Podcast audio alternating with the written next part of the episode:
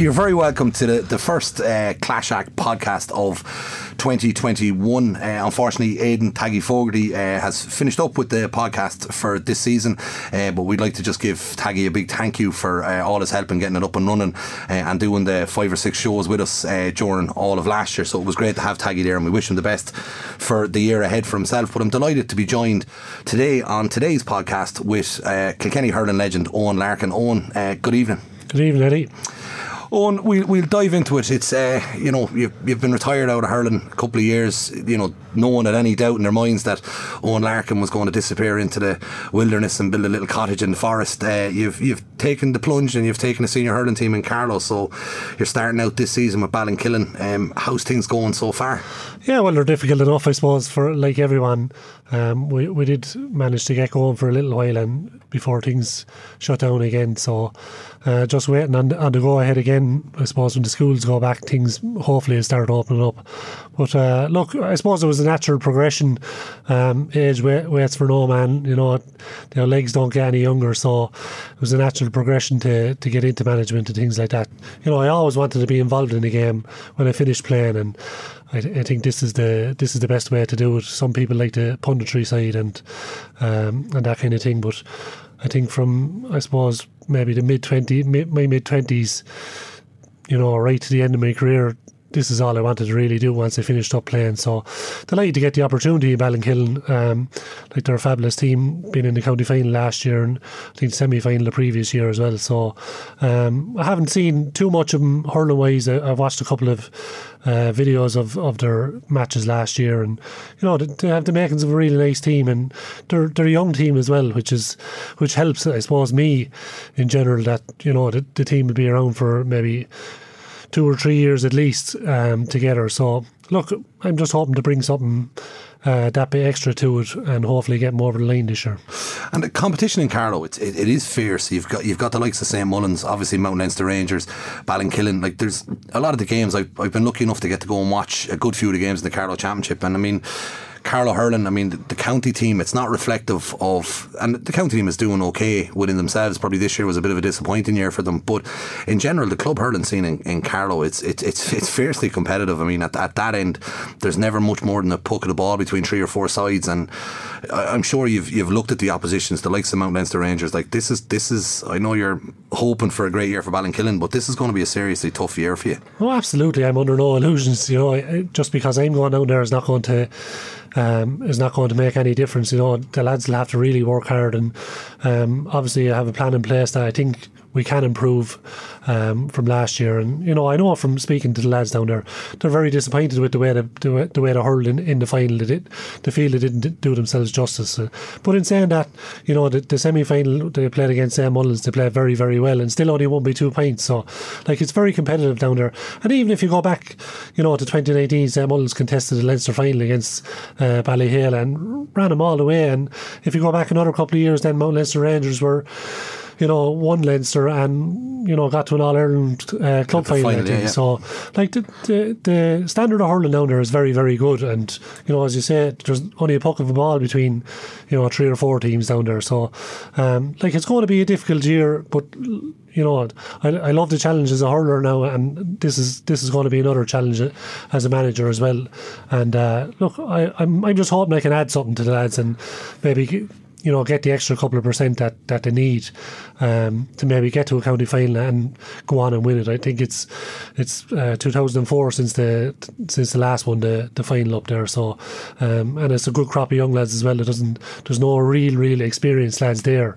Um, so like they're they're still learning, you know, they're still developing, um, and there's a good few, you know, kind of teenagers there as well, 18, 19 maybe, um, as well. You know, good hurlers coming through as well. So, like, there's, a good crop there, and if I can bring them on a, a small bit um, during the year, and hopefully, you know, you never know at the end of the year then.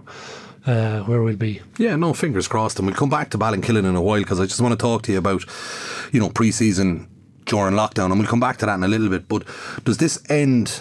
Does this end your your, your hurling career on the field, or will some poor junior D hurling team be put to the sword by you during the, during the year, or what's what's the thoughts at the moment? Uh, uh, to be honest about it, I, I I said after last year that last year would be me be me last year, and you know I, I struggled for probably the previous two or three years with few injuries and things like that, and my back was at me, and I had always trouble with migraines, and uh, and back came back at me again then last year. So um, I had said, you know, at the end of last year that would be the end of the senior anyway. So I, I think I'm going to stick with that. Um, I didn't like I wouldn't have wanted it like it ended last year. You know, getting back in the semi final and not being on the field. So, but you know, we'll we'll just have to wait and see. But look, I'm hoping to go back and uh, play a bit of junior, but um, it's going to be a hard year, I think. You know, because all the club action is going to be probably on at the same time. You know, with COVID and things like this. So, um, I'd like my focus really is on Ballinkillen this year, 100% committed to that. And if I can manage to um, get a few junior games in with with, with the club here, um, I'll try and do that as well. You know, that, that's if the body stays stays right. And but I think uh, probably if I go back playing junior, the body probably will stay right because I won't be doing as much kind of heavy slogging throughout the year, you know, that kind of way. So, but like I said, my focus and 100% commitment is at Ballinkillen for the time being. And you know, if I can get a couple of junior games in, well and good. And just just with, with the club game, because I, I, just want to take a look back to your own career and kind of look back at where it began. And obviously, your club is like like all players, really. You know, your club is paramount in everything that you have and, and everything you hold dear. But you know, you've had a very successful club hurling career. Um, you've won, I think it's three senior county titles with, with James Stephens. You've an All Ireland title in the bag there with James Stephens as well, and and and a, and a number of football titles. But when I was doing a little bit of research on it, I, lo- I looked at one of them. I think you scored one six or two six in a football final as well. So you were obviously a fairly decent footballer. You know, was there ever a, a love for football in it? Was it was it always? I, I notice with the clubs that I'm involved with here that I, I, I see the football side of it as more. I know this is going to sound disrespectful, but I don't mean it to be. But the football is more of a fun thing that we drop the hurls for a week and we'll, we'll go out and game a game of football and is that the case? And yeah, and, and did you enjoy I, I think it? it is. Like I love playing football. I, I always loved it from a very young age. I, I just I just took to it, and you know, I suppose if I was in any other county, um, it'd be a whole different different story. But um, no, I, I love playing it. You know, uh, but I think like I, I think it's just it's just the way Kilkenny is that they don't take football so seriously, and you know, it is just down the hurls for a week, and uh, it's not even for a week; it's just for a night because we never used to train. Well, I'd say we you count on one hand maybe the times the amount of times we've trained football training. Um, so like, but like we li- we like to put in the effort as well when we go out in the field. Nobody wants to lose, um, and, and, it's funny like because when you go out into the field, you know it's all a laugh and a joke beforehand, and when you go out into the field then and there's lads hockeying into you and throwing fists at you and all this kind of stuff on a football field, then it starts getting serious, you know, and nobody wants to lose then. And, you know, you're nearly devastated at the end of it that you didn't put in more effort if you do get bit. Um, but, like, any of the lads I speak to in the club always, always enjoy uh, playing football. And, you know, it's a nice break as well away from hurling because you're hurling all the time from January probably to, you know, September or October. And, you know, if you can try in a couple of football games, you know, it's a, it's a nice kind of a, it breaks it up nicely. It does. And uh, like, one of the points that you've said is you kind of, you're playing hurling from, and in your case, you're playing hurling from, and this is when you were winning football titles, you're, you're playing hurling from January right through till September, October, and then pre-season is starting for mm. club to get back and county starting pre-season again. It, there's no break, but I, I just think with the point that you're making about the football, like it is when the referee throws the ball up, there's 30 men out on that field and they want to win that match. But after you're, you, you, you, uh, I notice this again, like there's no pressure. The pressure that comes with James Stephens playing in a county semi final when the whole parish is now turning up to Nolan Park, that pressure is on your shoulders and it does take a lot out of the body never mind the game scenario but there is pressure on you to achieve but in the football sense I'm sure there wasn't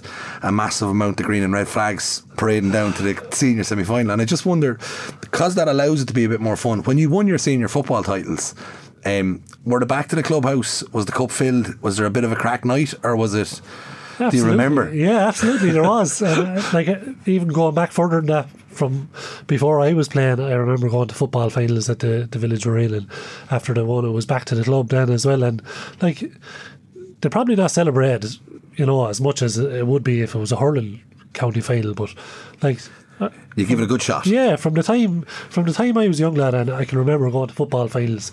Like I can remember lads taking them fairly serious, you know, going out. And as Cardinals time went on, then hurling kind of took over, and um, there was a couple of times we went down intermediate, and you know, a couple of barren years kind of, and then.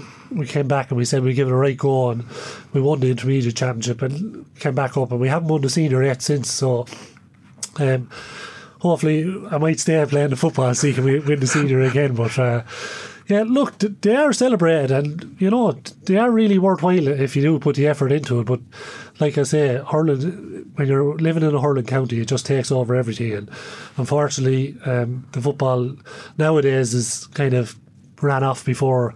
Uh, before March, I think, before Patrick's Day, Yeah. the county final is usually played. So, and and that's unfortunate. But look, there's a fixture pile up as well, you know, as regards hurling and all this, all the adult teams and, and that kind of stuff. So the county board are probably left with no choice.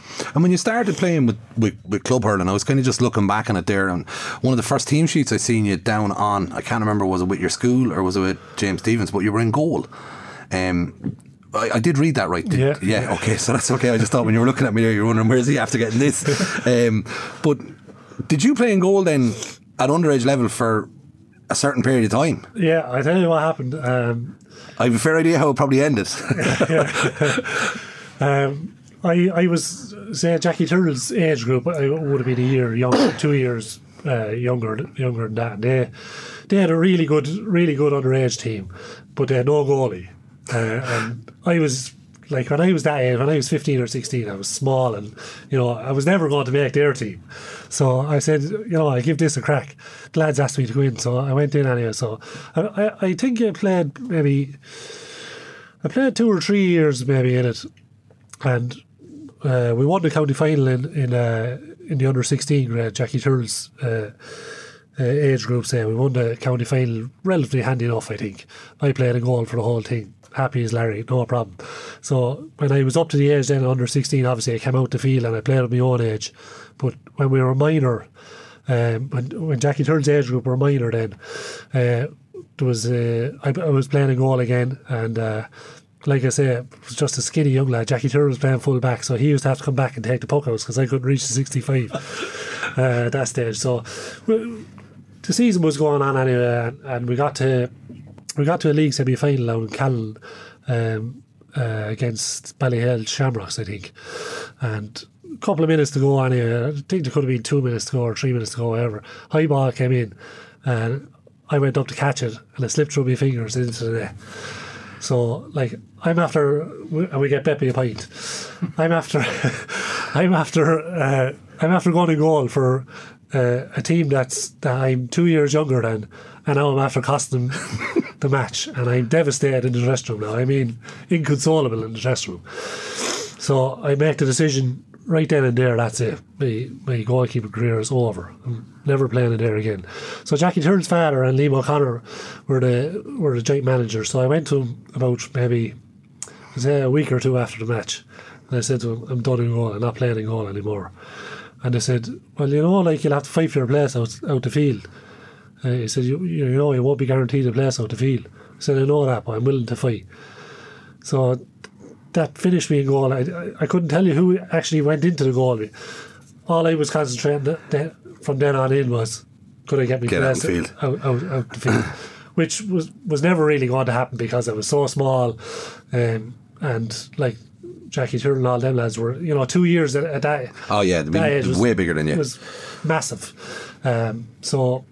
So that's how it all. That's how it all started. I did play in goal for the Kieran junior team as well in that period as well. So Tommy Lanigan was obviously in Kieran's at the time, and he was involved with a couple of teams in, in the club as well. So, um, so he got me to play goal for Kieran's as well. But thankfully, I don't think I, I ever, I ever drop on into the net for Kieran's. And you're probably, I suppose, Kilkenny will be very thankful that you didn't. Um, and I don't mean this, this disrespectfully, but they'd be very happy that you didn't excel in the goals because we would have lost probably a, an absolute starlet in the in the forward line. But uh, the reason you've given for playing in goal is a very fair one that you were young and it was a couple of years in advance. But obviously, your ambition and drive was was going to be out the field. Uh, that's where you wanted to play. Well, that's a, yeah. Well, that's where I wanted to play after that, definitely. And you know, I think like if that if that moment hadn't happened, you know, who knows? Because I I actually enjoyed playing in, in goal. You know, now now in saying that, you, you know, I don't know what I have enjoyed playing in goal all the time. Uh, you know, the, the, fact that I was playing with my own team out the field probably balanced it up a little. But who knows? You know, it, it could have been it could have been all so different had that mistake not not happened. I could have said, "Look, I want to play in goal full time," you know. But I, I don't think I would have done that. I think it was just the balance was working was working right, and I think out the field was was always where I was going to be. And then kind of finishing up in school, um, moving into you know kind of minor levels, and then up into the under twenty one scene. You, you broke into the Kilkenny under twenty one panel quite young.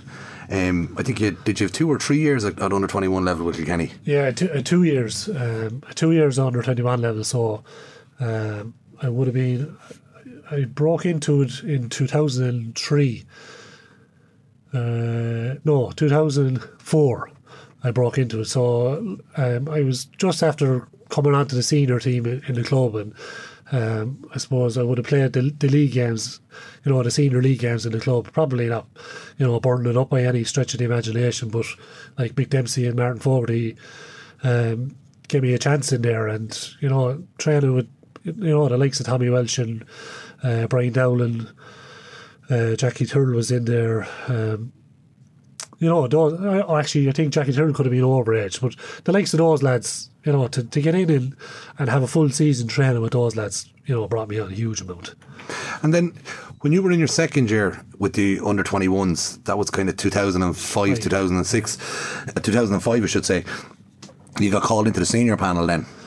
Yeah, I was called into the senior panel, I suppose, the end of 2004. Um, well, yeah, I would have been called in, but we were still in the club, obviously, and uh, we were just after winning the Leinster the Leinster club uh, final, and obviously Brian came into the dressing room and asked me would I go, you know would I go in when we were finished with the club, and you know that's like that was that was a huge moment in my career. I think floated out of the dressing you know, room. Just, you know, I was after playing okay in the, in the match as well, but like you know, I couldn't tell you what went on for the rest of the night. You know, I know we went back to the club and we had a good celebration, but um, like that was all from a very very young age. That's all I ever wanted was to play senior with Kilkenny. And just just on when you come in there, I, I was involved with the the Wexford Camogie team a number of years ago, and I, I just wanted because the reason the, the point to this one is, I, I went to watch a club match, and there was a specific young girl that we went to see because we'd been given huge reports about her and, and, we watched her and she was exceptional.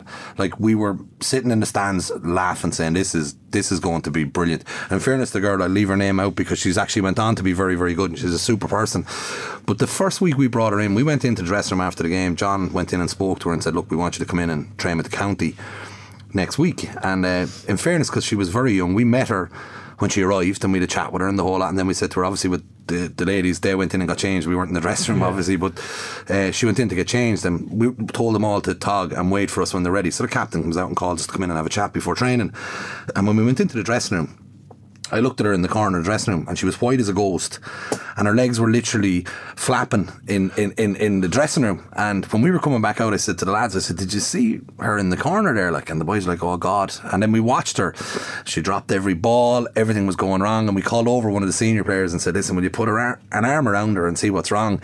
But the problem for her was that she'd went into a dressing room at 17, 18 years of age and she was surrounded by a team of ladies that had won four All Ireland titles that were literally in her eyes gods. Yeah. And I just wondered, your first day now, you're lucky in the sense that Brian's from your club and there's a few other clubmen that you know, but that first day when you rock into the dressing room and you're sitting down and the likes of DJ Carey are sitting across from you, what what was that like? A bit like that. It was tough. It was tough, and I suppose I think you have to be like you have to be you have to be mentally very strong to deal with that kind of a situation and, and come out the right side of it. Um, but if you like I grew up, I grew up in an era where DJ Carey was God, Yeah. as you said. He was. Anytime I went out into the back garden, I was DJ Carey. You know, so when you're going in and you're sitting down and you're looking around and you see DJ Carey, Peter Barry, uh, Henry Shefflin, Tommy Walsh, you know, all these lads have after been starring for the past two or three, probably uh, DJ and that probably for the past 10 or 15 years, but Tommy Walsh and Henry and all those lads for, you know, probably three or four or five years beforehand. Um, it's it's a tough situation to be in, but I think you can't have any self doubt. You know, you, you just have to revert back to the Brian asked me in here, I must be good enough. You know, but but like it does, it creeps back in again and again and again, and you just have to keep baiting it back out the door. And like for a, for a seventeen or eighteen year old coming into that dressing room, as you said, that young girl, like she must have been petrified because I was twenty at the time, so I, I you know I was grown up a little bit at that stage, but it is very tough and it's it's a daunting place to be.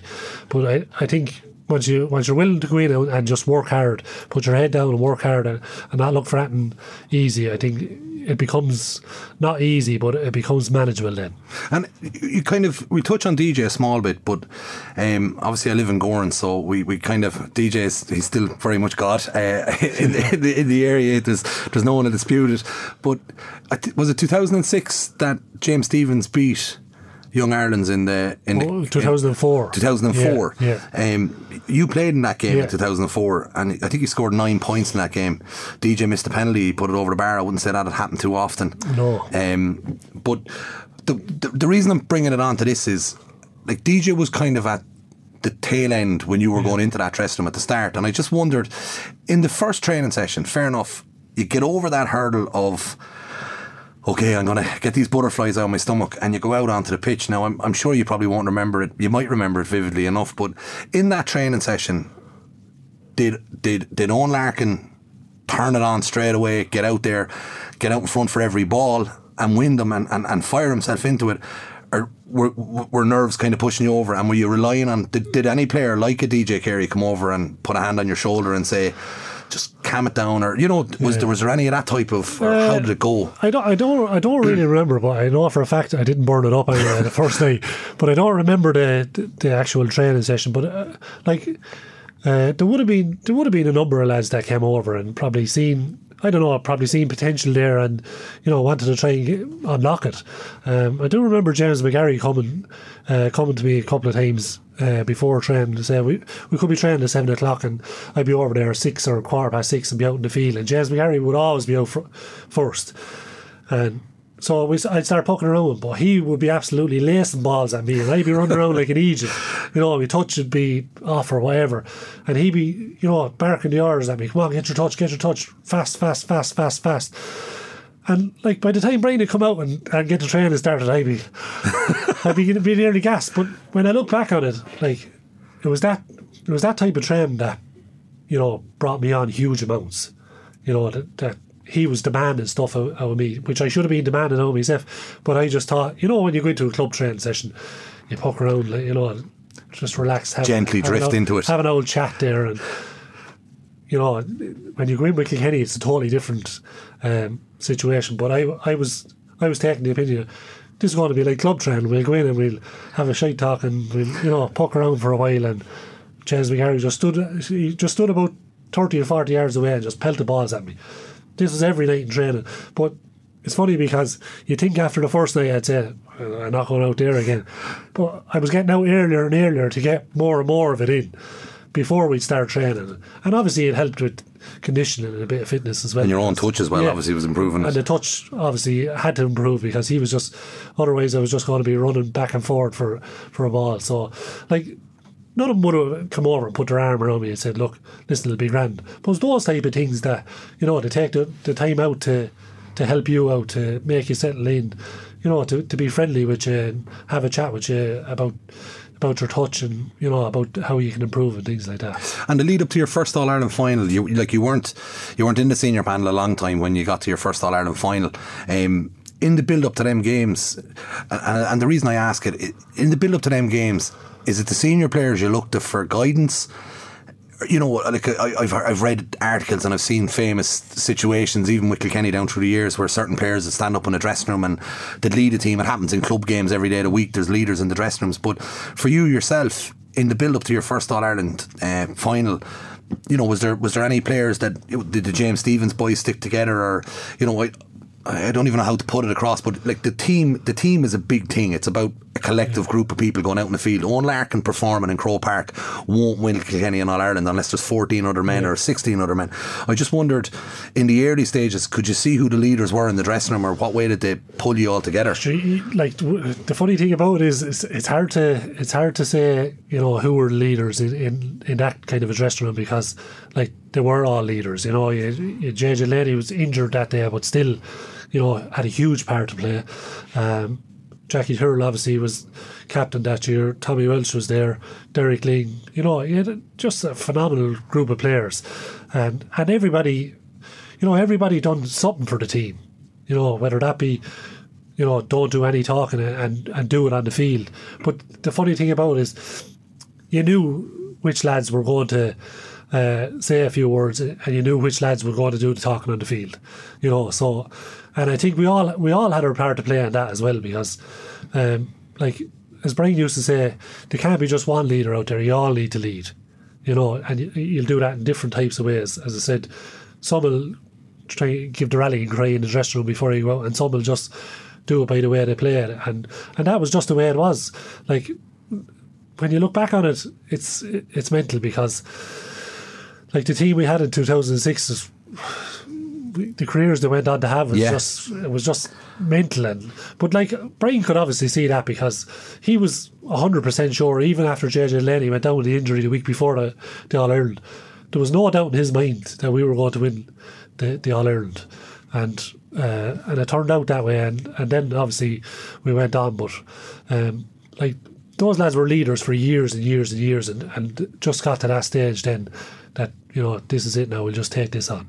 And the occasion itself, like I spoke to Taggy about this. Uh, couple of months ago we were just chatting and we were joking and messing. It's very easy to joke and mess after the events yeah. when you're finished and it's all done. But we were on about the parade before the All Ireland final, and uh, what I likened it back to was Tommy Walsh done a yoke on the radio. He was building up to an All Ireland final, and Kilkenny were playing in it, but Tommy Walsh it was famous enough. The article was in the paper the next day, and I was reading, and I'd heard him on the radio, and he was talking about the parade. The parade was happening on the field, yeah. and Tommy Walsh was in the commentary box, and he was explaining the emotion he'd been going through right now. But the the article in the paper the next day was the journalist that was writing it had said that he was driving home to watch the All Ireland final with his wife, and his wife was listening to Tommy Walsh and turned to him and said, "This must be some match, you know, the match that's on." Yeah. And he said I think he's talking about the parade.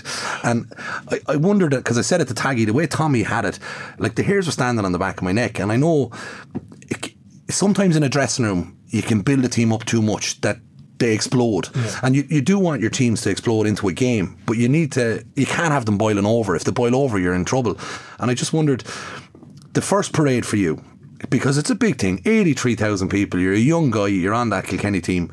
Do you remember what the first parade was like? And then as you got older and as your career went on, did the parade change, if you know what I mean? Were you able to? I asked Taggy, could he ever look up into the stands and enjoy himself? And he said he did the last time he did it, but he said he got taken off after about 20 minutes.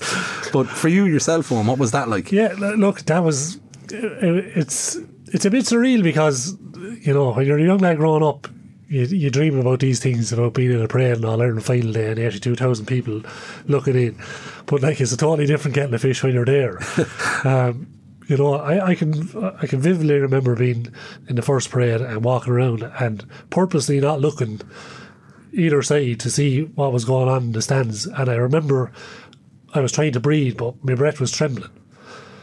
And we're, you know, we're after doing a warm up and all that. And as you say, you know, you have to stay calm for half three or whatever time it is, like, and then, yeah, go.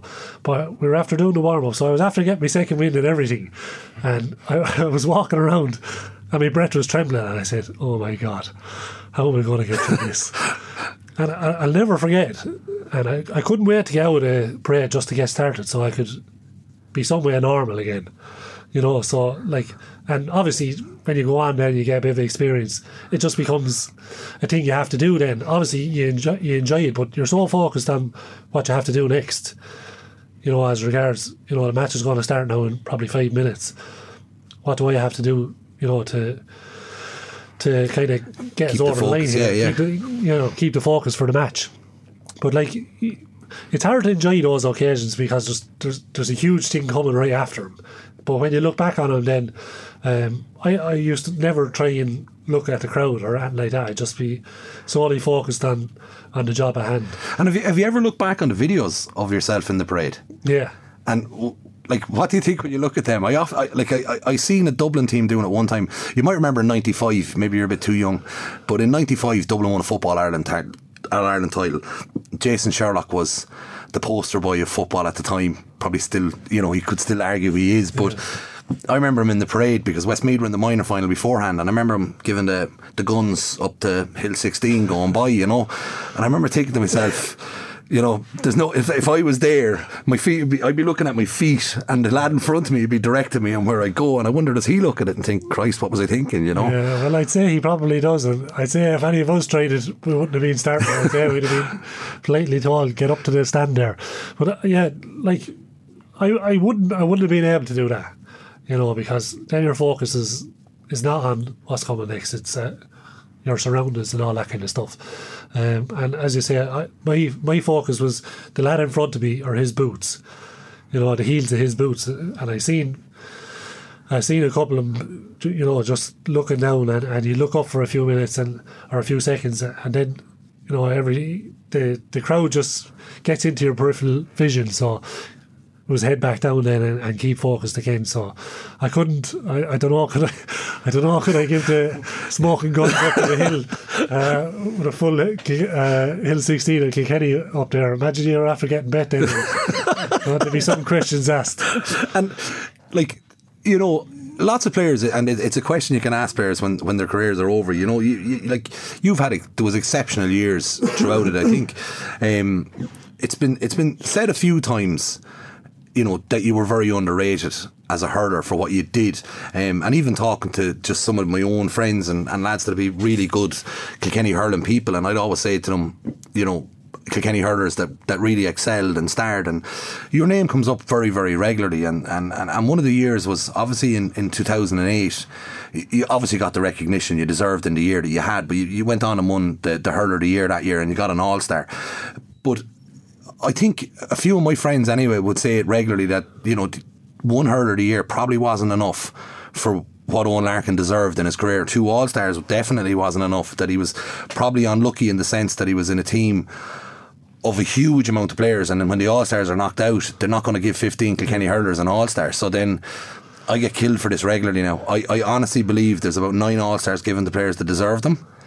And then because that team have won the All Ireland, there has to be token gestures fired in there. So then hurlers like Eoin Larkin miss out on an All Star because some Clare hurler had two good games early in the championship, and we have to have a Clare player in there. Like, do you look back on on the accolades and do you think maybe I could have deserved more, or are you, are you proud of what you've achieved and you're happy enough with that? Oh, yeah, look, I am proud of what I achieved. You know, I, I don't think when I was, I suppose when I was in 2002 when I was 18 and, you know, only brought into the minor panel, uh, the minor Kilkenny panel for the All Ireland semi final and never got any minutes. You know, if, if if somebody had to tell me then what I would have achieved in hurling, you know, I'd have whipped the hand on all of them, you know. But, like, obviously, you know, I think probably you know, 2008 was probably probably the year for me.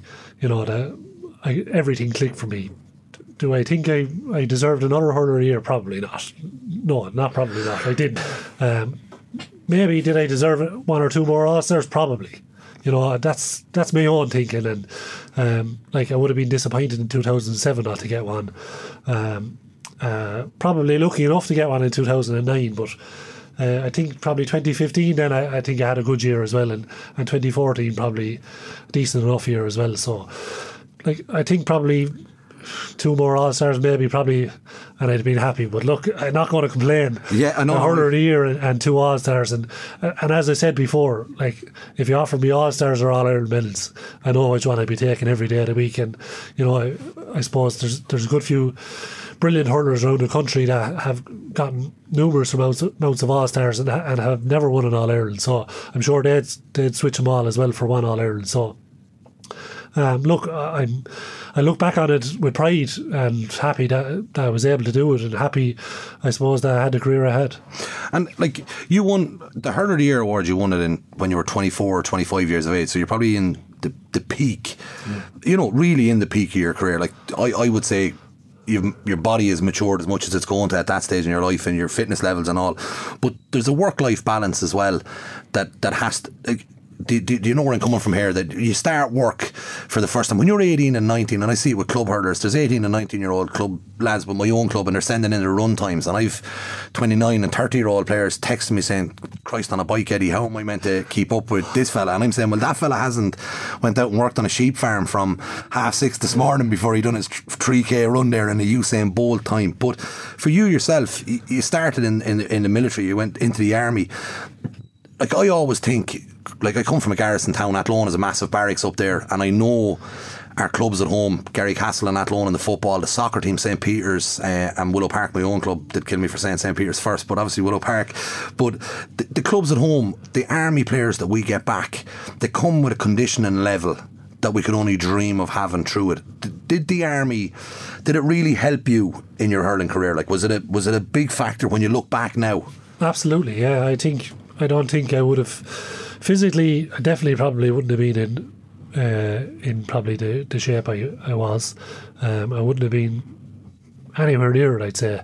And mentally, I think it helped me the most, you know, because it it kind of it kind of created a monster in me. Because like, if you ask anybody around the club or ask me mother and father, I was the laziest young lad you will ever see, you know, and there's no getting away from that. But um, I think going into the army really, really benefited me. Um, kind of, it kind of brought me back down to earth a little, a small bit, kind of, and you know, going through torturous amounts of training and you know just hardship in general, you know, and and I think that can that can only uh, help.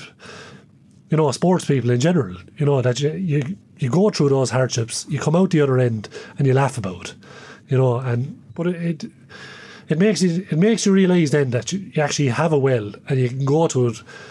Uh, you, you can go to it, come back up over it, and go back to it again, and come back up over it again. So, like, it definitely, definitely helped me, and I, one hundred percent say without the army, I wouldn't have. I'm not saying I wouldn't have played with Kilkenny, but I definitely wouldn't have lasted in there. And like with the army itself, it's just what you're saying about the well, and and it's something that we look at players in games and it's it's it's when the chips are right down and you're on your knees and you've took that belt and the air has gone out of you. Some lads can actually give up at that point, but with your army training and your grounding, you're on them knees, and that's sometimes in the initial training, especially with the recruits at the yeah. start. I've seen it with Jinxie at home and Athlone, and I've watched them running them on the road, and I see lads half dead, and I watch him, and he's tearing them asunder, and he's the nicest guy in the world now. Yeah. But by God, I wouldn't let. There's no army recruit in Athlone thinks he's a nice fella. He's a complete header, but they do. They don't kill you, but they'll bring you as close as they can to it. And is it to prove to you that you can do this. That that's exactly it. To prove that you can you can do it. They'll they'll bring you right down and you know, as you say, nearly finish you, and then drag you back up. And like, it's it's a hard one to explain because it's an unbelievable feeling. You know, to know that you've gone through all that and you can get through it and come out the other side of it. Because there's plenty of lads going to the army and you know, the first lad that shouts him, "Oh, I'm out here." It's good luck.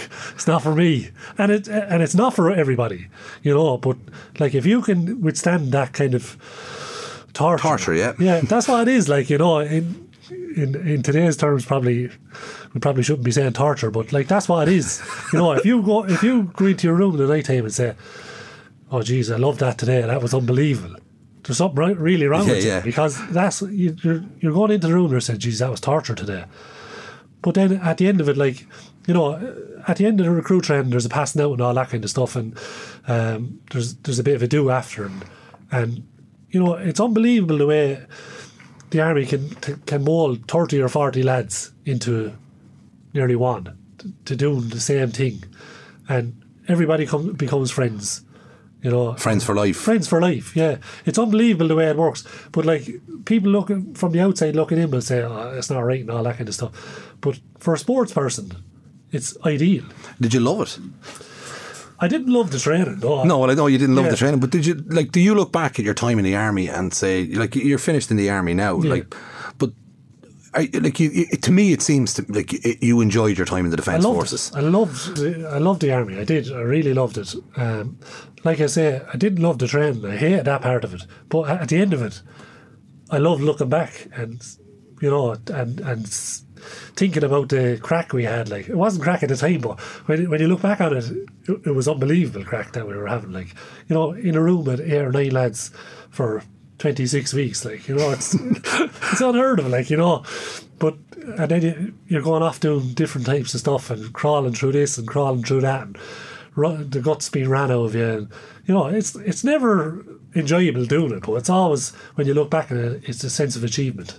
And then, like, I, won't ask you, did you ever get bored in the army? It wouldn't be fair, um, but because obviously there was there was other soldiers that said that they found it boring sometimes. But I know at the time, and I know talking to lots of lads at home that they genuinely and they'd say that to me. A lot of my friends, obviously coming from Athlone, there's so many people in the army there, and like like you, they didn't love getting ran up in Cavan and killed and told to stay out in the rain for two nights, this type of stuff. But when they look back on it, it was brilliant for them. But very early in your career in the army, you did have that situation where there was a tour of duty. I can't remember where you were going to. I think it was Kosovo originally, wasn't it? And you know, you were just. I won't say you were a stalwart at Kil- Kilkenny senior hurling team. You're probably two or three years under your belt, and the tour of duty came up, which is a, an essential part of the army role. You had to have that conversation with Brian. Uh, how did that conversation go down, and, and what were you thinking? Like, it, I, I think it's mad, but this is genuinely, this was really on your mind. Even though your career needed you to do these tours of duty, it was vital for your career in the in the army. Yeah. But Kilkenny hurling was still to the fore in your decision making. Yeah, well, look, I decided, you know, there, there's kind of two tours. was a summer one and a winter one. So obviously, I was going to try and go on the winter one, which is October to April or May. Um, Could have been early May. So, like, I was after being on the team for probably two, three years, maybe. So, obviously, it was after me coming out anyway I, I was going overseas. So, I took the decision to, to ring Brian. I was going to ring him anyway. So, I, I rang him and I just said, Look, you know, I'm going overseas. And he said, Yeah, I do. He said, and I said, Look, I just, just from my own head, I said, You know, am I going to be involved next year? And he said, Do you want to be involved? And I said, Jesus, of course I do, yeah. Well, then you'll be involved, he said. So mm. that put me mind at ease straight away, you know. And then the conversation went on to, well, look, just keep in touch with Mick Dempsey and, and do a bit of training out there and whatever. But you just go back to a point you made earlier on about the army, about work life balance and, and hurling and things like that. Like, I, when I came back from Kosovo, that was the year I won Hurler of the Year. Yes. So when I was out in Kosovo, there was a massive big tent up the back of the camp in Kosovo uh, with all the amounts of gym equipment that you could imagine. Right, and outside the camp, then there was a there was a road. We used to run out the road, and there was a big loop. It was probably six or seven k of a loop, um, and I used to go out and run that at two o'clock every day. Uh, run the loop, or maybe run it twice with a couple of lads. Everybody be going out for a run. So, and then I go into the gym in the night time. Now, if I was here and I was with my wife and kids and all that kind of stuff, there's no way I'm doing that trend. There's no way I'm going to get. I might get the, the running or I might go get to the gym, but there's no way you're doing the two of them in one day. You know, so like that, I think that had a huge impact on the 2008 Season. uh, season for me because mentally I had nothing to worry about. You know, I had to go up, I had to do my job, go on patrol, you know, whatever you had to do out there. And then it was training. You had loads of time then to, Yeah. to do this. And I went into the mess at seven o'clock in the morning, probably 12, I can't remember the times, 12 o'clock or half 12 in the afternoon, and 5 o'clock in the evening time. And me, and me, my grub was just thrown out to me. So I had my breakfast, my lunch, and my dinner, and you might get a bit of fruit then or a, a roll in the night time before you go to bed or whatever. So like I had nothing else to worry about. Only go up, do my job, and go train. So, like, it, you were able to live a professional athlete's As a life. professional athlete for for the six months. And did you feel when you came back? Obviously, the performances that you gave when you came back showed that you had trained like a professional athlete, and you, you had a step on everyone you played against that year. Well, well I trained. I, I trained six days a week, twice a day, for the six months. Now, bar, maybe two or three weeks, or we went on holidays in December, and I, I was home in November for Peter Clear's wedding as well. So, so bar a month, say two two times a two times a day for for for the six months, six days a week. And- so, so like. You know, if you go home and tell your girlfriend or your wife that, yeah, forget about it. just just to pick up on the point that you're making about about your, your long suffering wife um, who would have had to put up with all of that career. Uh, I remember reading an article one time and it was about Tiger Woods and golf, and they asked the commentator.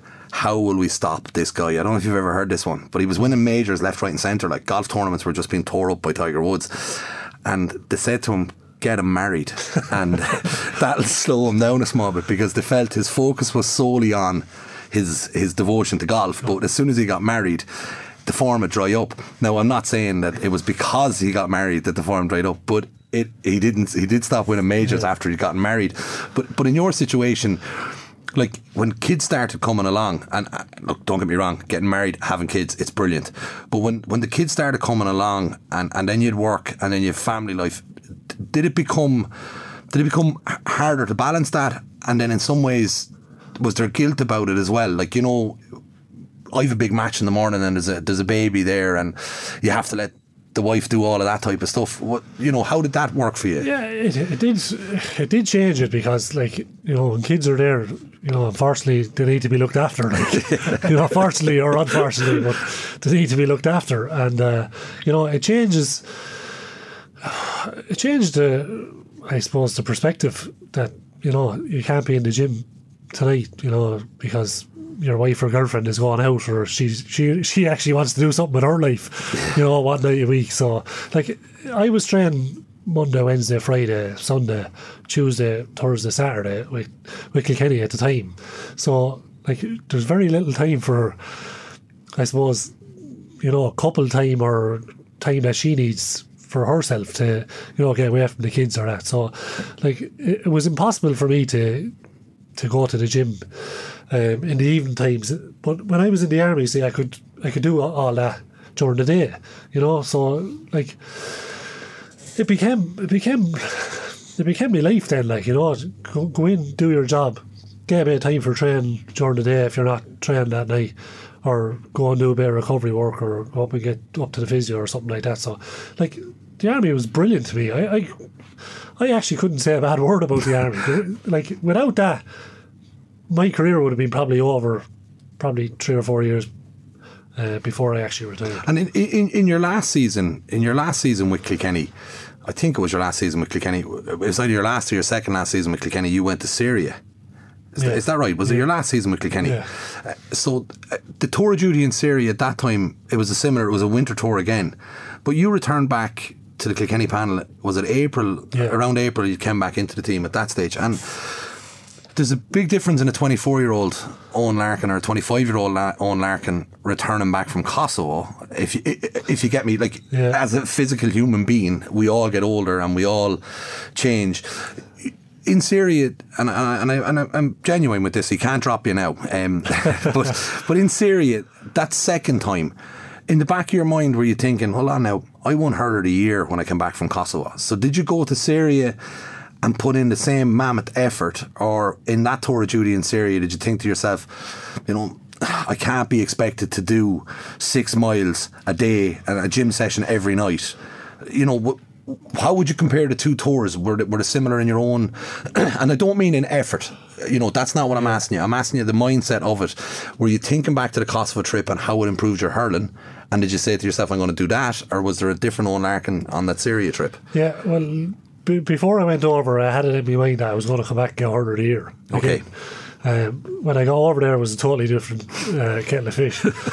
but I had like, as you say, I was 24 when I went over there, so I, I would have been, or over to Kosovo. So uh, 31 or 2 maybe uh, when I went to Syria. And I had been struggling with a few injuries. You know, I had shoulder problem, I had hip trouble, my back was giving me. You know, I had all these kind of long-standing injuries. It was not major, but they were just there. Niggly you know, yeah, injuries. niggly injuries, and I could never get them right. So when I went over to Syria, I said, "I'm going to stay away from the gym now, and try and loosen myself up, and I'll, I'll do the running." And I did. I I, I done the same running as uh, there was a, inside the camp. There was probably a kilometre and a half, maybe two kilometres of a track inside the camp, and I done that every night without fail. Well, I just purposely stayed away from the gym because I had built up, I say, enough muscle. I thought I was big enough. I didn't need to be. Yeah, your core bigger. was right. Know, I was strong enough. you know, so I uh, that's that's why I kept telling myself. But like as you said, there's a big difference between a 24 year old coming back and getting straight back into it, and a 31 or 32 year old coming back and jumping straight back in. And that was the part I had I never thought of. You know, it didn't register with me that it might be a little bit harder to get back your hurling skills or whatever when you get back uh, because you're eight years or seven or eight years um, Older. older. So that that bit never registered me. So when I got back, then it was a huge shock to the system.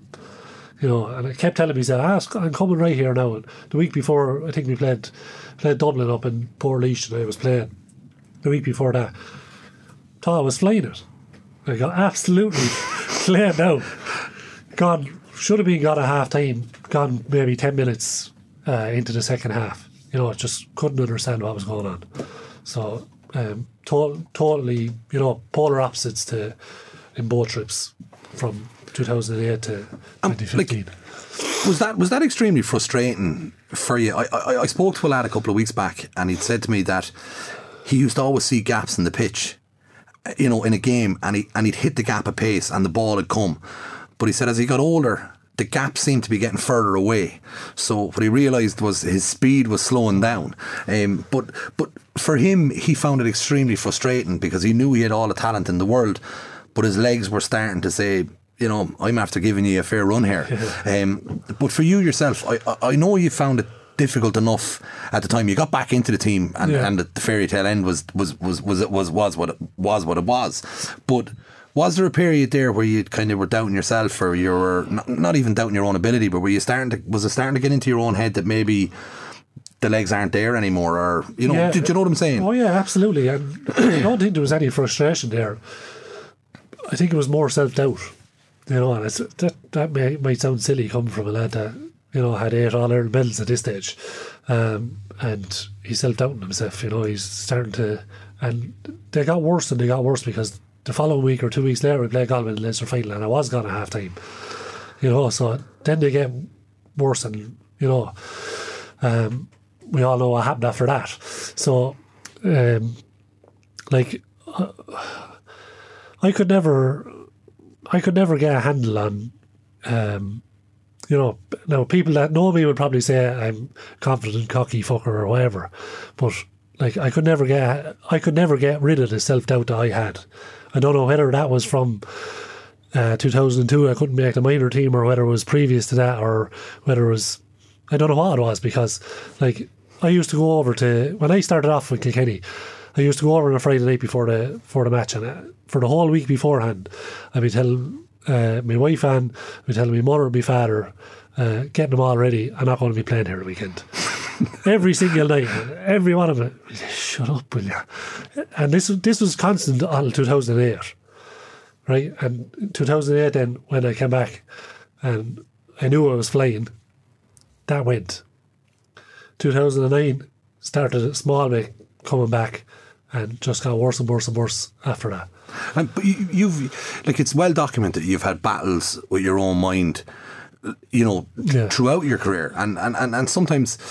I remember there was an incident a couple of years ago with Sam Smith, the, the famous singer, and he, he'd been crying. It was only in the last 12 months he'd been crying, and he was very upset with the whole COVID lockdown scenario, and he was finding it really difficult. And I seen some of the comments that were being fired up, and one of the comments was, you know, poor Sam Smith in his hundred pound or eighty million pound mansion and all this stuff and the whole lot. Next thing I seen the comment underneath it was saying that depression doesn't, uh, you know, select rich or poor yeah. people. It's it's it's a mind thing, and I think sometimes when you look at a player as decorated as yourself and has a career like that, that somebody from the outside looking in is thinking, Oh, what could he have wrong with his head? Like, I mean, yeah. in the name of God, sure, he's winning All Irelands every day of the week. He must be walking around Kilkenny with All Ireland medals dripping off him, you know, this type of thing. But, but it wasn't. You know, it's it's it, the, the real thing is in that case. Like, I mean, it's it, it's obviously something that you've you've really had to battle with, you know, throughout your career. You know, and, and in fairness to you, you you've come out the other side of it. But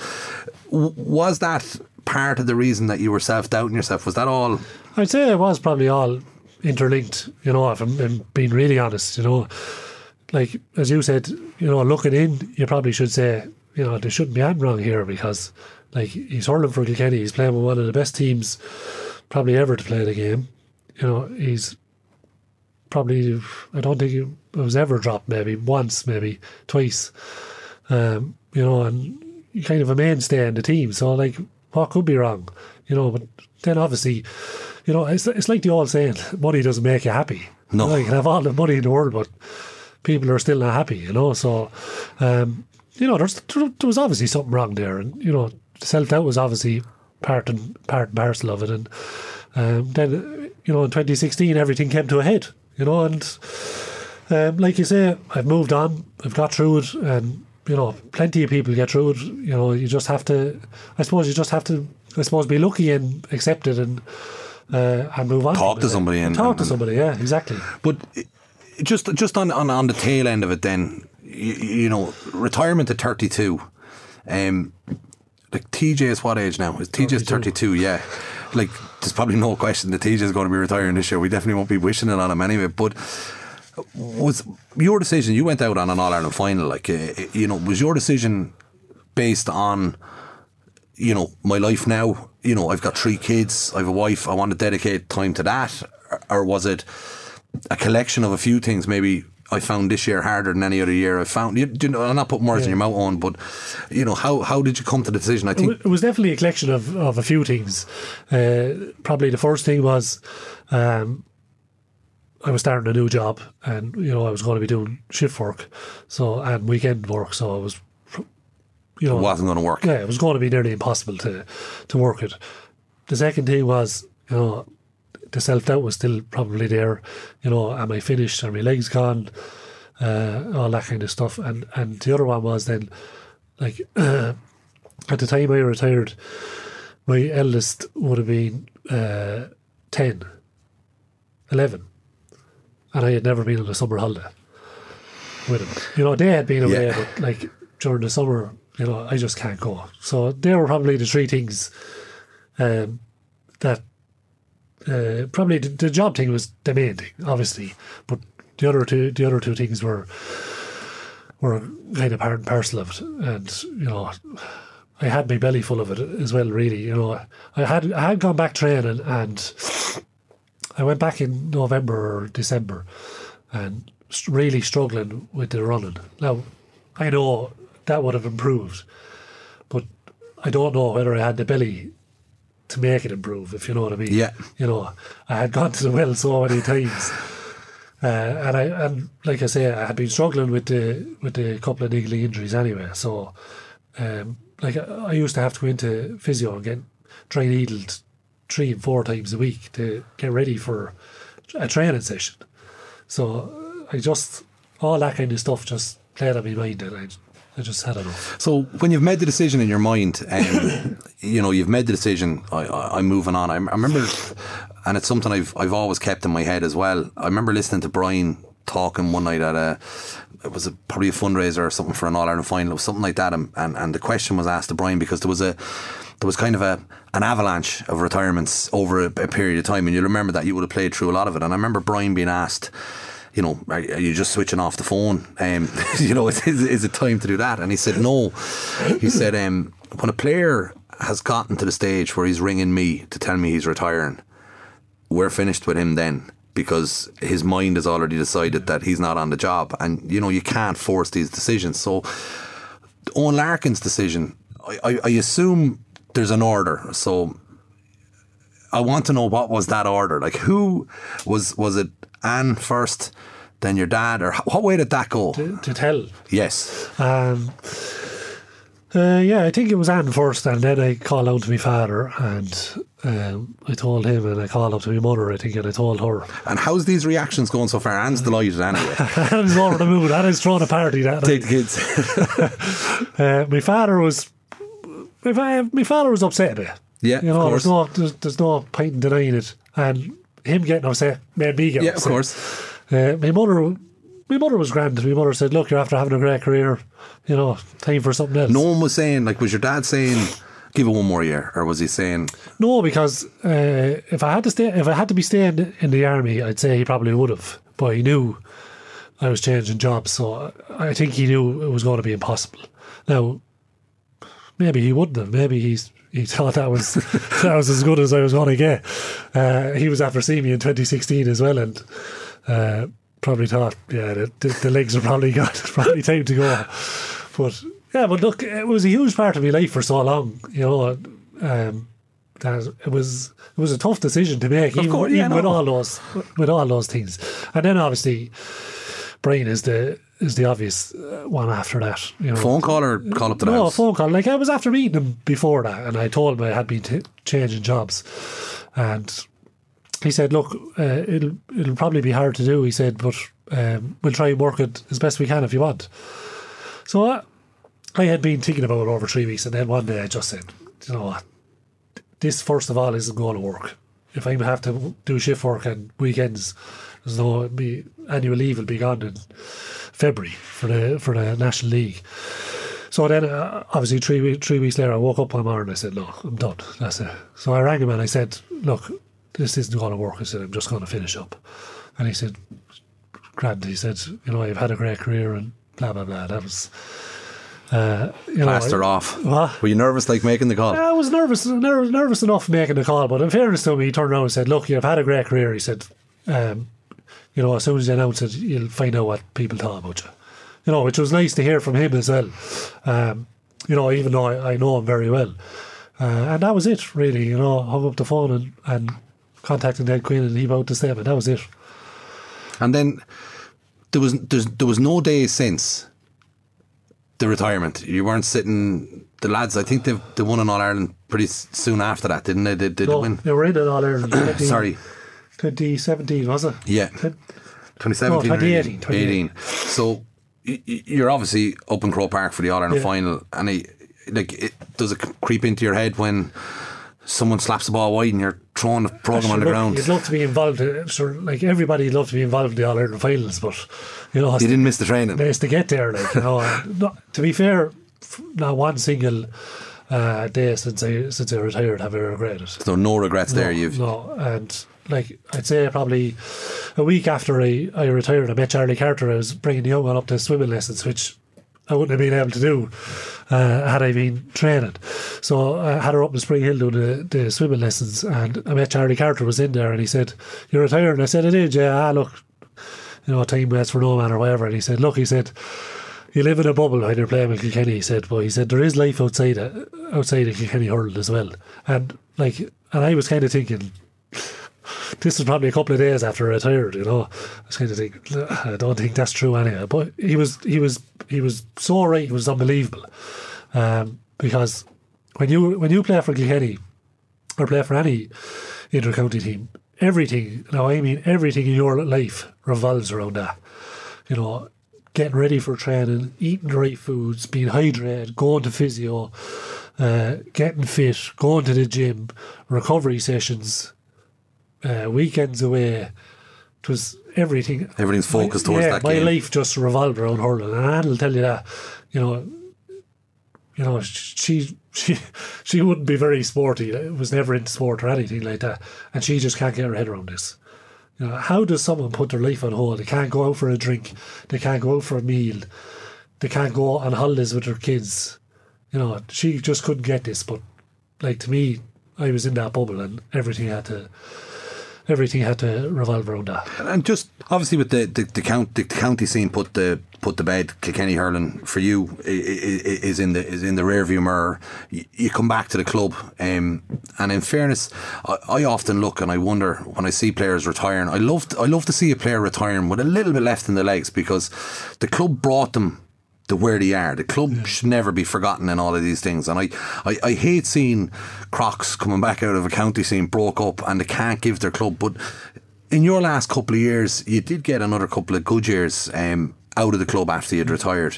Um, and I know I'd spoken to you off air beforehand, but in, in, in, in your last year, your last proper year at senior, um, I don't I don't mean that in any way wrong. The two years ago, yeah, 2019, uh, yeah. 2019, you had, you, had, you had a very good year, but the decision was made to bring you back to play in a kind of a an unorthodox centre back role where you, you kind of had a little bit of freedom in, in, in the backline between your full backline and a half backline in an almost sweeper role without being as as rigid as a sweeper yeah. system.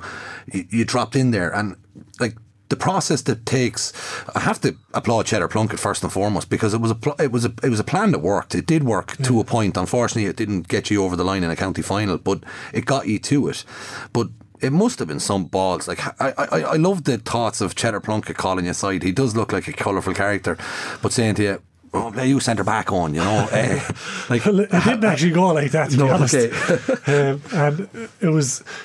It wasn't actually Cheddar brought me back. Cheddar was manager last year. Sorry, but he was he was he was selector. a selector the year before, and Seamus Dwyer doesn't like to be called a manager, but he was there, and Cheddar came in with him. But like we were going through I'd say one of the worst runs of form ever. I'd say from maybe the previous previous year, I'd say, and into 2019. And the first two league games, we were after losing. After getting, uh, we got bet by Bennettsbridge by a goal, but we should have been bet by more, I think. And Mullinavat absolutely hammered us in the second game. So we we didn't know how to do it, and I wasn't hurling well at the at the time either in the forwards. So we didn't know how to do. And Seamus Dwyer rang me, and I was I was I was working here, and and uh, he rang me one day. Uh, uh I'd say I could have been probably a little while after the Mullinavat match, and he says to me, uh, "What's what's happening?" He said, "I don't know what's going on," and I said, "Oh, jeez," I said, "I don't know either." I said, "You know, we can't. We're not that bad. Like we can't be that bad." And I don't know how the conversation came up, um, but I was playing wing forward and I was playing centre forward and I was playing full forward and I was out around the middle of the field probably the previous year or, or two years previous, and uh, and um, Philly Larkin had said to me a couple of years ago, he said they should play a centre back. And I'm saying, oh, I never played in the backs in my life he said they should play a centre back. And it, it, it just kind of went over my head at that stage. But then when I wasn't hurling that well, and the team wasn't going that well, and you know, all those types of things come into your head. And James Dwyer rang me and he said, and I said, Would you think about playing me centre back? and he said, It hasn't been discussed. And I said, Philly Larkin just said it to me a couple of years ago, and I said, I never played in the backs in my life. I said, so um, I don't know. Look, I'll, I'll let you have a think about it and see, because we were playing the Shamrocks in the yeah. next game. So like Mullinavat were after giving the series bet, we were the Shamrocks. Worried about this, yeah. yeah. So anyway, training went on and. Uh, they, they ended up playing playing me centre back, but I, I found out afterwards Seamus Dwyer was going down with John Murray, another selector, in the car, and he was white as a ghost going down to Hugginstown to play me centre back. And Joe Murray didn't make it any better. He said, That lad is after winning eight All, eight all Ireland events playing the forwards, and you're going to play him centre back. But anyway, it worked out. It did, you know, no, it definitely and, did. And another thing that probably made it work was Cian Kenny played uh, his first senior game uh, for for the village that night on TJ Reid and hurl him up a stick for an 18, 17 or 18 year old to do it, you know, to even ask him to do it. Yeah. You know, and to let me just sit back and, and just, as you say, just sweep Sweep it in behind him. Try and give in decent ball into the forwards.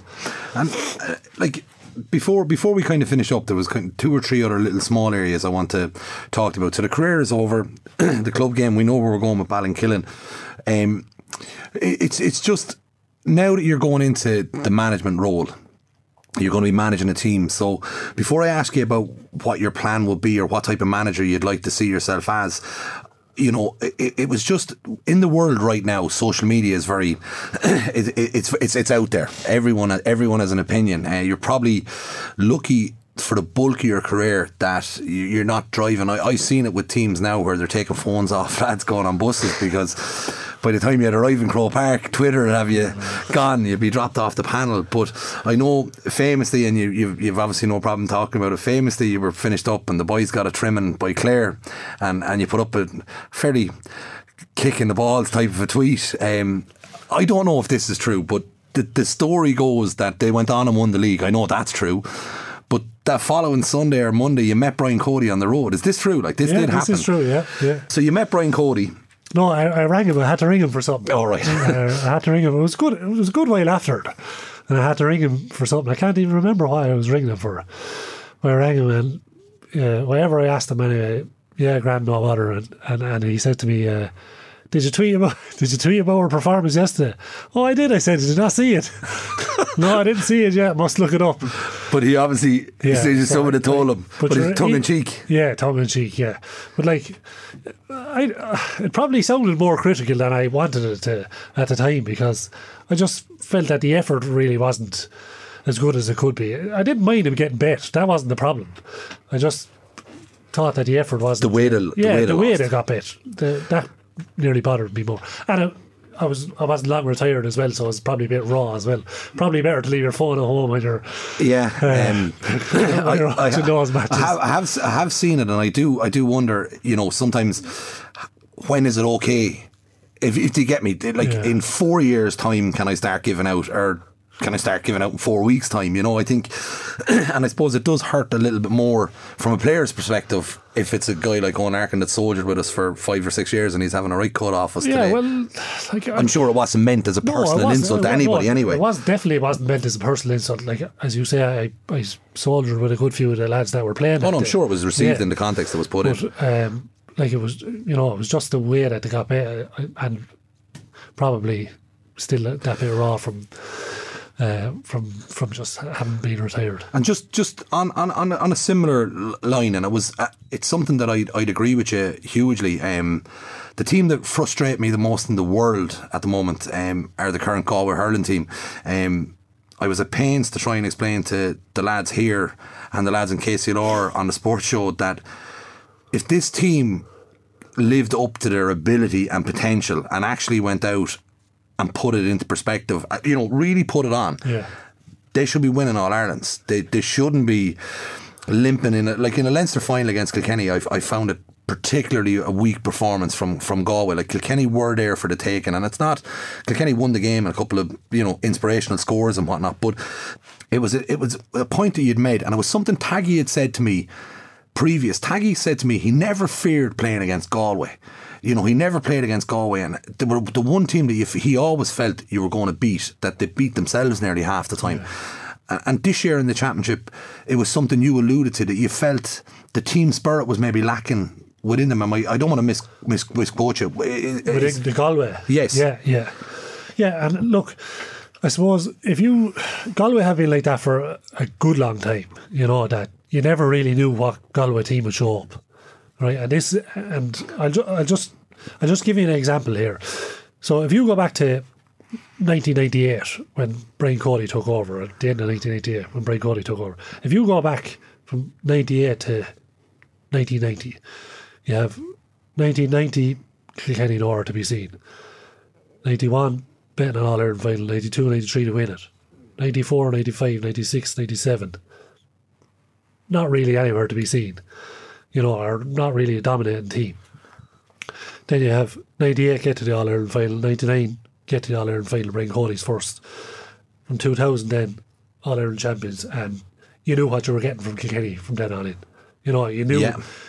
if you were going to beat Kilkenny, you were going to earn it. And the opposite side of the coin, Gal- Galway, you know, probably nine teams out of ten Kilkenny would beat. You know, they just they lack. I don't know. Is it leadership? Is it is it the way? Is it their mentality? I don't know because they have unbelievable hurlers, but they just lack that killer instinct to go out and we're not being bet today. Now they might do that once in ten, that they'll go out and say, right, that's it. Look, we're beating Kilkenny today, or we're beating this team, or we're beating that.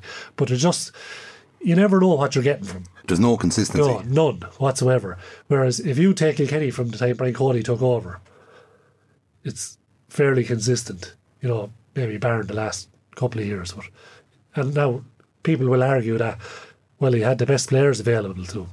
But if you look at Galway's players as well, they, they have unbelievable hurlers and had for the last Like, ten you- or fifteen you, years. You come out, you come out the wrong side of a game that is classed as probably the greatest All Ireland semi final of all time. As somebody that focuses on defences, I would say it most certainly wasn't the greatest All Ireland semi final of all time. It was just, I don't know, it was like High scoring. Well, it was like Yeah. two teams threw down jumpers and said, "Let's go for it," and we just bury balls everywhere. But that Galway team, you know, and even and I'll put it to you, my wife is from Galway. This is why I'm so passionate about the Galway team. And I know a few of the lads in the squad and in the panel, and it's they drive me mad. But I, I was at the All Ireland final when they won the All Ireland a couple of years ago against Waterford. And I remember going into the big tree after the game. And the Galway footballer, I can't think of his name now, the big stocky lad plays centre forward for Galway and the footballer full forward. Yeah, that. Um, fine big lump of a fella. He was standing in front of me at the bar, you know. Now he was taking up a fair old whack at the bar too, and I wasn't pushing him out of the way. But when we got to the bar, there was an old man standing chatting to him, and I was behind him getting a pint. And we got talking just for a second, and I was delighted to kind of meet him because I can't think of his name now, but geez, he was a bull of a man. But the, the old lad said to him, you know, are you going out tonight or what are you doing? And Boy said, ah, you're all, a lot of them were staying up in Dublin and they were going out to the team hotel and it was going to be a horror of a session. And your man said, make sure you enjoy it, lads. You know, go to town on this now. Absolutely go mad. He said, because he said, the last time we won the All Ireland, he said, I thought we'd be coming up to Croke Park every year. And I think there was about 20 something years between drinks. Like there was, this was, this Galway team that won the All Ireland under O'Donoghue was expected then to go and retain it, you know, because they were exceptional that season. yeah. And they haven't been seen since. No, but I do think I, I do think as well they won a, a pretty weak All Ireland. Oh, yeah, No, no, even the game against Waterford was a poor. like Waterford were you know they were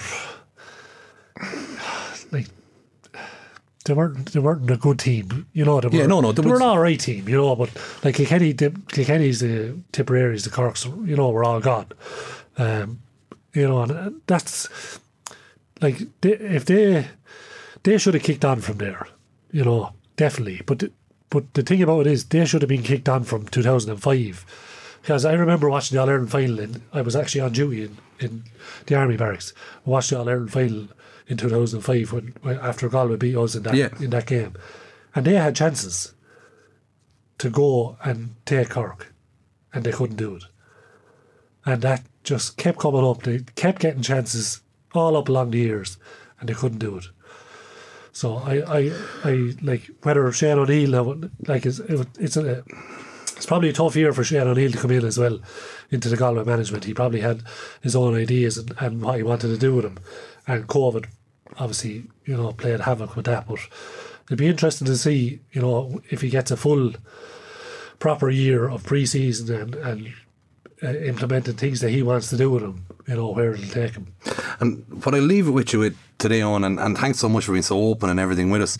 But where I leave it with you is the Ballinkillen role now. You know, what what Eoin Larkin will Ballinkillen be getting? Like, if I, I, I never ask you to say I'm going to style myself on, on Alex Ferguson. I know you're a Man United fan, but you know, and I- I'm not going to ask you that. What what way you'd see it, but how how is how is Eoin Larkin's management?